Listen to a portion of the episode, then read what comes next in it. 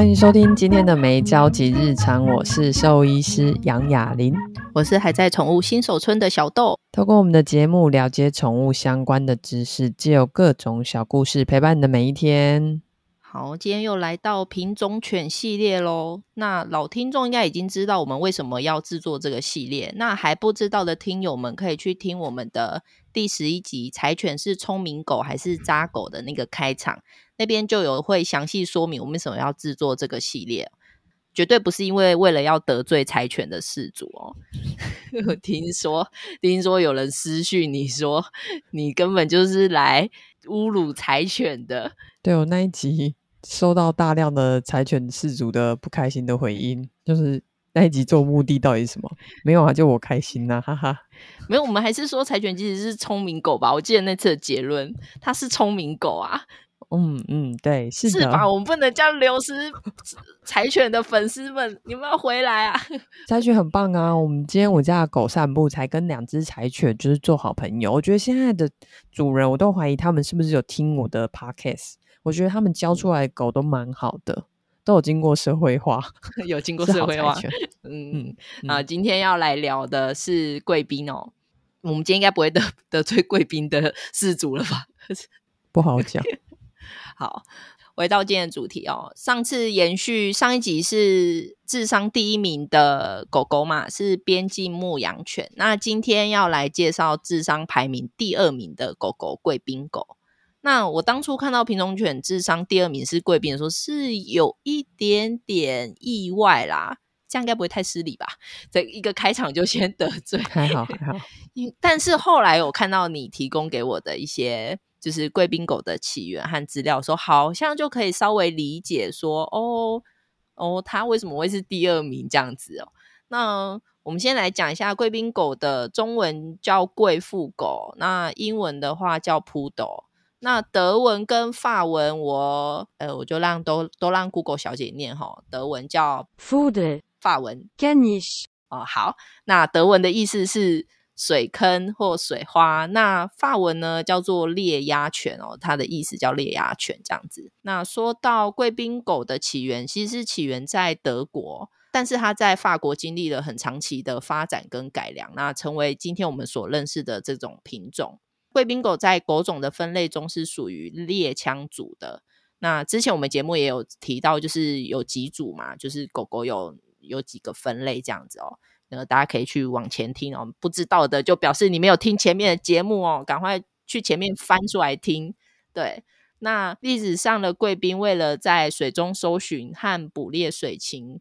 而培育的，那他们的捕猎能力和优秀的这个应该就是求游水的能力吧，就是他游泳求水哈。我昨天其实还去问了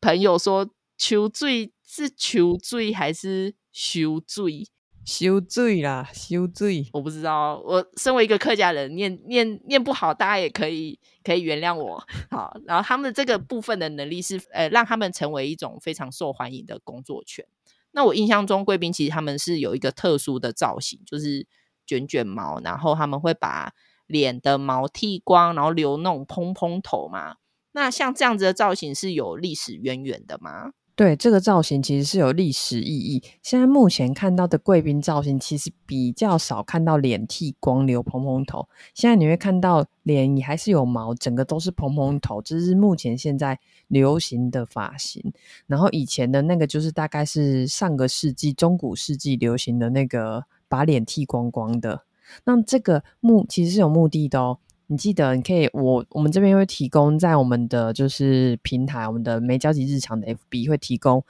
大给大家看贵宾以前的造型，他会把脸剃光，然后就是会留着四肢，四肢的部分会就是在他关节处会留着一球一球的，然后胸腔也会有一些就是 Q Q 的毛发，这个是比赛就是犬种比赛的展示台专属的贵宾造型，你贵宾要去比赛就一定要剪成这样子的造型。那剪成这样子的造型，刚刚就是小豆有提到它其实就是修水的啦，就是我们去讲台语你会被讨厌，就是它专门是在水中就是抓就是水禽，然后就是猎捕水禽的，所以它的毛发其实像就是黄金猎犬，它们都还是稍微，因为它们都是属于就是水猎犬型的，它都还是可以稍微的抗水。但是你要想想看哦，当毛发这么重这么多掉到水里，它其实会变得很重，所以它其实会把它的毛发剃掉，剃剃掉的地方其实都是有必要性的，嘴巴周围的毛发剃掉，让它不会阻挡到它的视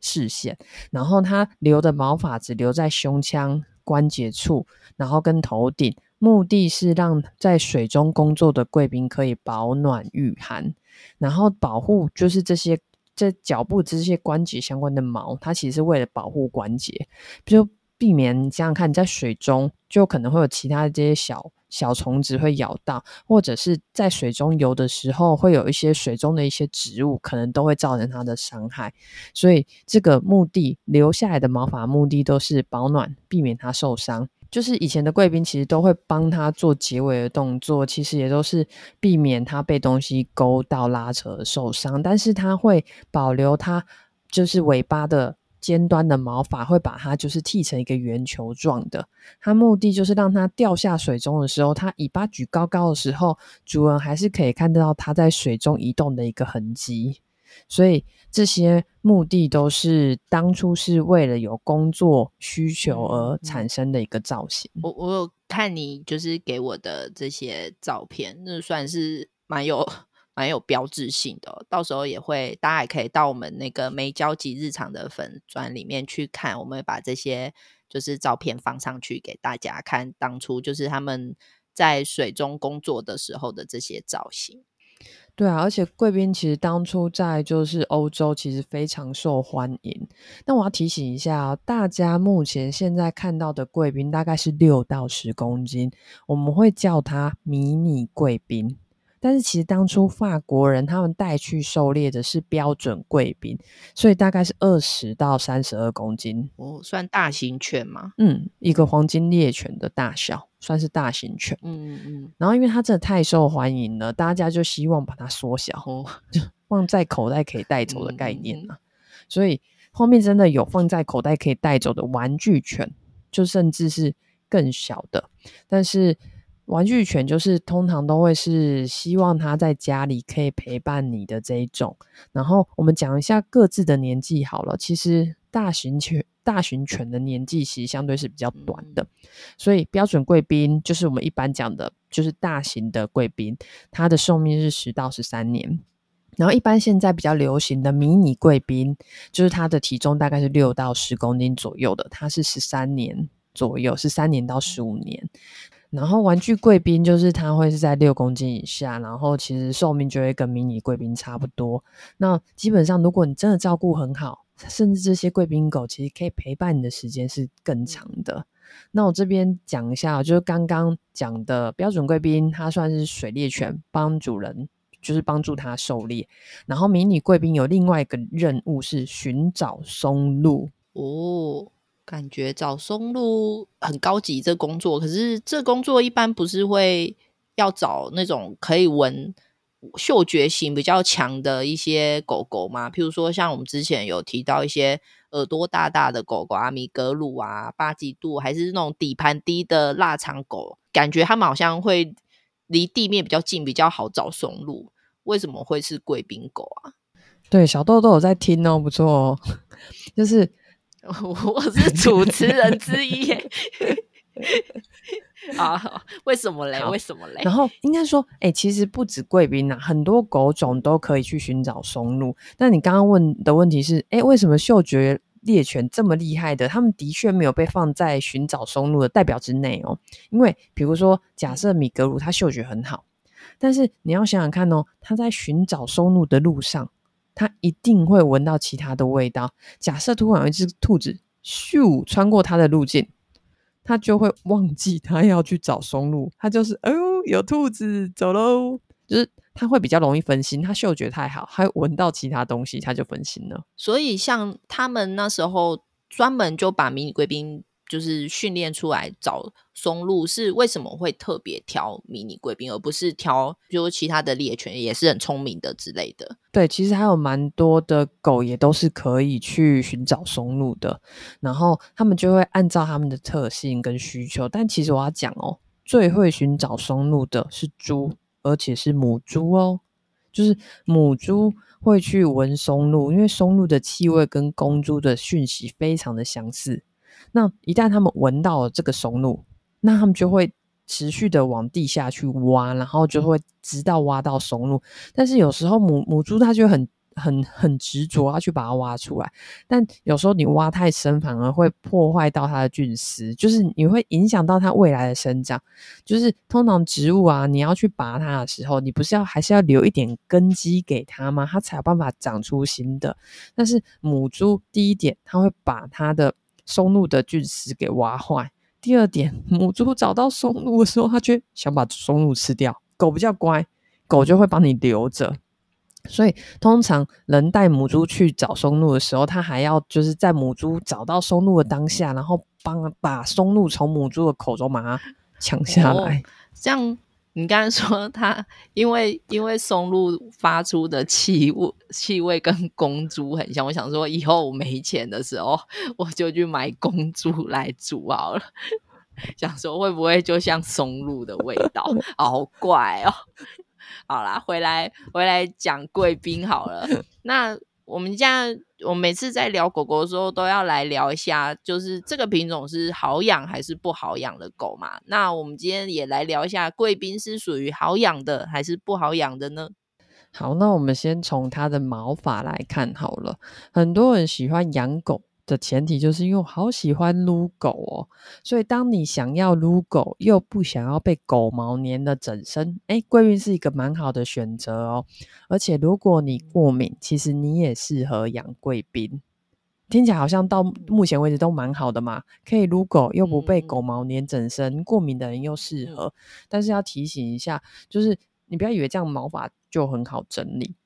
贵宾不容易掉毛，但是它其实毛发会持续一直长一直长。刚刚小豆有讲它的中文叫做什么？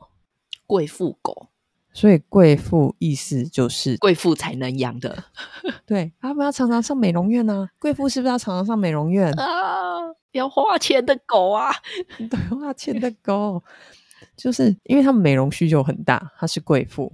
每天要梳理，而且要防止它打结，然后还要帮它剪剪开梳蓬。那除非你就是要养贵宾，然后把它毛剪短，哦，那你就就不用担心。但是即使剪短，它毛长出来还是会变 Q， 还是会打结。所以你想要撸狗又不会被粘整身毛，你要做的事情是你要有固定的美容花费，因为它要去修剪毛发。它像人一样，它头发会越长越长，所以它是需要修剪的。哦，除非你要省钱去学宠物美容，好不好？哦，欸，但我觉得家也不要乱剪。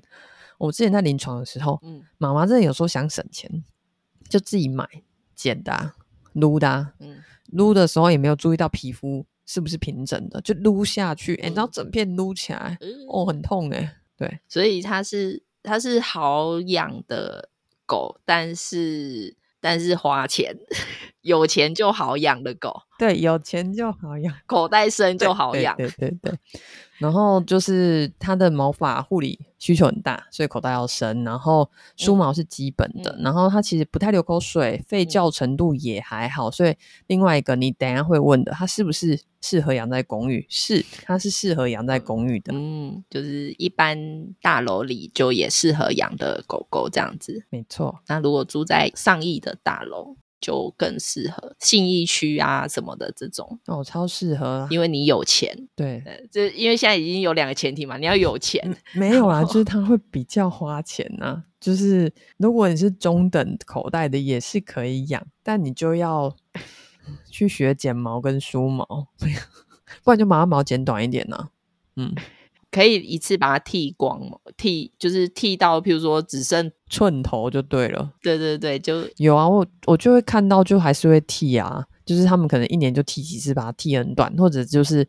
打结了就拿去把它剃掉。嗯，我就会觉得你一开始其实没有考虑到它其实是需要梳毛的品种。嗯嗯，你要想看那些打结毛发其实要拆解啊，各方面都蛮痛的。欸，嗯嗯，那聊到这里时间也差不多了，那剩下的我们就下周再继续咯。如果还有想要知道更多贵宾狗的介绍，下周请准时收听咯。最后大家有任何想知道宠物相关的议题，欢迎留言给我们。如果在 Apple Podcast 请划五颗星留言给我们鼓励，并分享给有兴趣的所有的朋友们，也可以在 F B 粉丝页留下你想要知道的相关知识。我们期待下周见，拜拜拜拜。